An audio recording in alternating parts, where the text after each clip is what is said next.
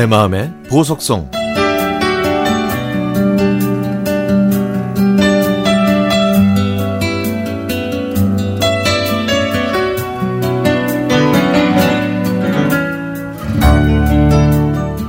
오늘이 75번째 생일이라 아침부터 가족들은 12년째 혼자 사는 저에게 전화와 문자를 보내왔습니다.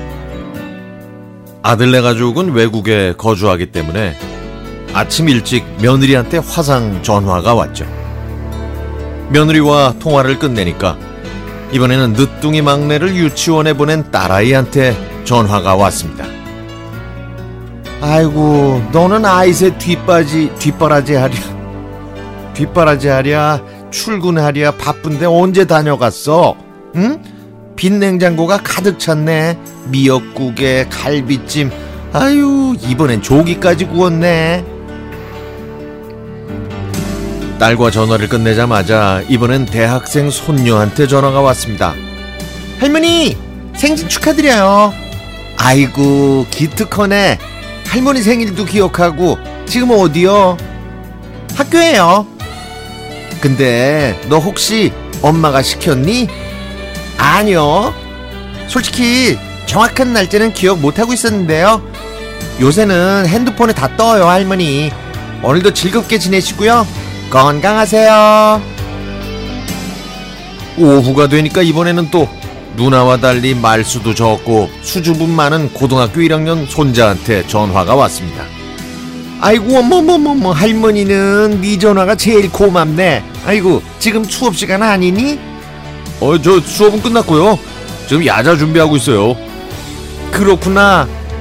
근데 너 이거 엄마가 시켰지? 아이 뭐 그렇게도 하고요. 또 핸드폰에 다 떠요 요즘에는요. 아유 아무튼 고맙구나. 축하 전화를 받고 지난 날들을 생각해 보았습니다. 어느 엄마의 마음이 다를까요? 아이들을 키우려면 부모의 책임 중에서 엄마의 목 50%만이라도 지키면 아이들은 올바르게 클 수 있겠죠. 이 책임을 다하기 위해서 저는 한 직장에서 30년을 일했고 14년 동안 가게를 운영하면서 정말 열심히 살았습니다. 제 자식들을 위해서요. 그런데 나이의 숫자가 하나씩 늘어날수록 축하 전화나 메시지가 없으면 솔직히 섭섭하기도 합니다. 다행히 제 성격이 아직은 쿨하기 때문에 그래도 자식들을 이해하려고 노력하는 편이죠. 이 힘든 세상 별 탈 없이 알콩달콩 살면 되는 것이라고 변덕스러운 저 자신을 애써 달래면서 이렇게 살고 있습니다. 본의 아니게 일을 그만두게 되고 환경도 바뀌게 되면서 제게도 우울증이 찾아왔지만 이걸 극복하기 위해서 찾은 곳이 바로 복지관이었습니다.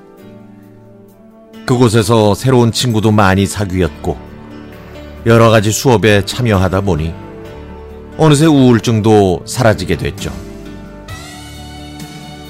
소고기를 넉넉히 넣은 미역국을 끓이고 나물 두어 가지에 생선도 구워 상에 올리니 늘 혼자 대충 먹던 밥상이 오늘은 근사한 수라상이 됐네요. 복지관 친구 세 명을 불러서 맛있게 먹으며 수다를 떠니 이야기가 그칠 줄 몰랐습니다. 저의 75번째 생일은 이렇게 지나갔네요.